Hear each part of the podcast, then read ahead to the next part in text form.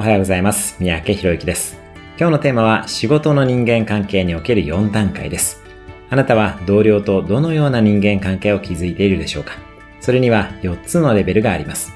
レベルいちは顔を認識して挨拶するだけというもの。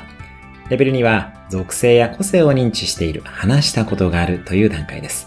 レベルさんは考え方を共有し、仕事なら仕事の意味を理解しているという段階です。相手の考え方も分かっているレベルですね。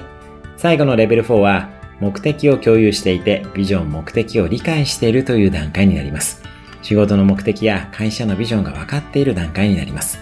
さらに言えば、お互いの人生のビジョンなども分かっていると、さらに深い人間関係が築けます。そして人生のビジョンと仕事や会社のビジョンが一致すると、人は仕事を通じてハッピーになっていきます。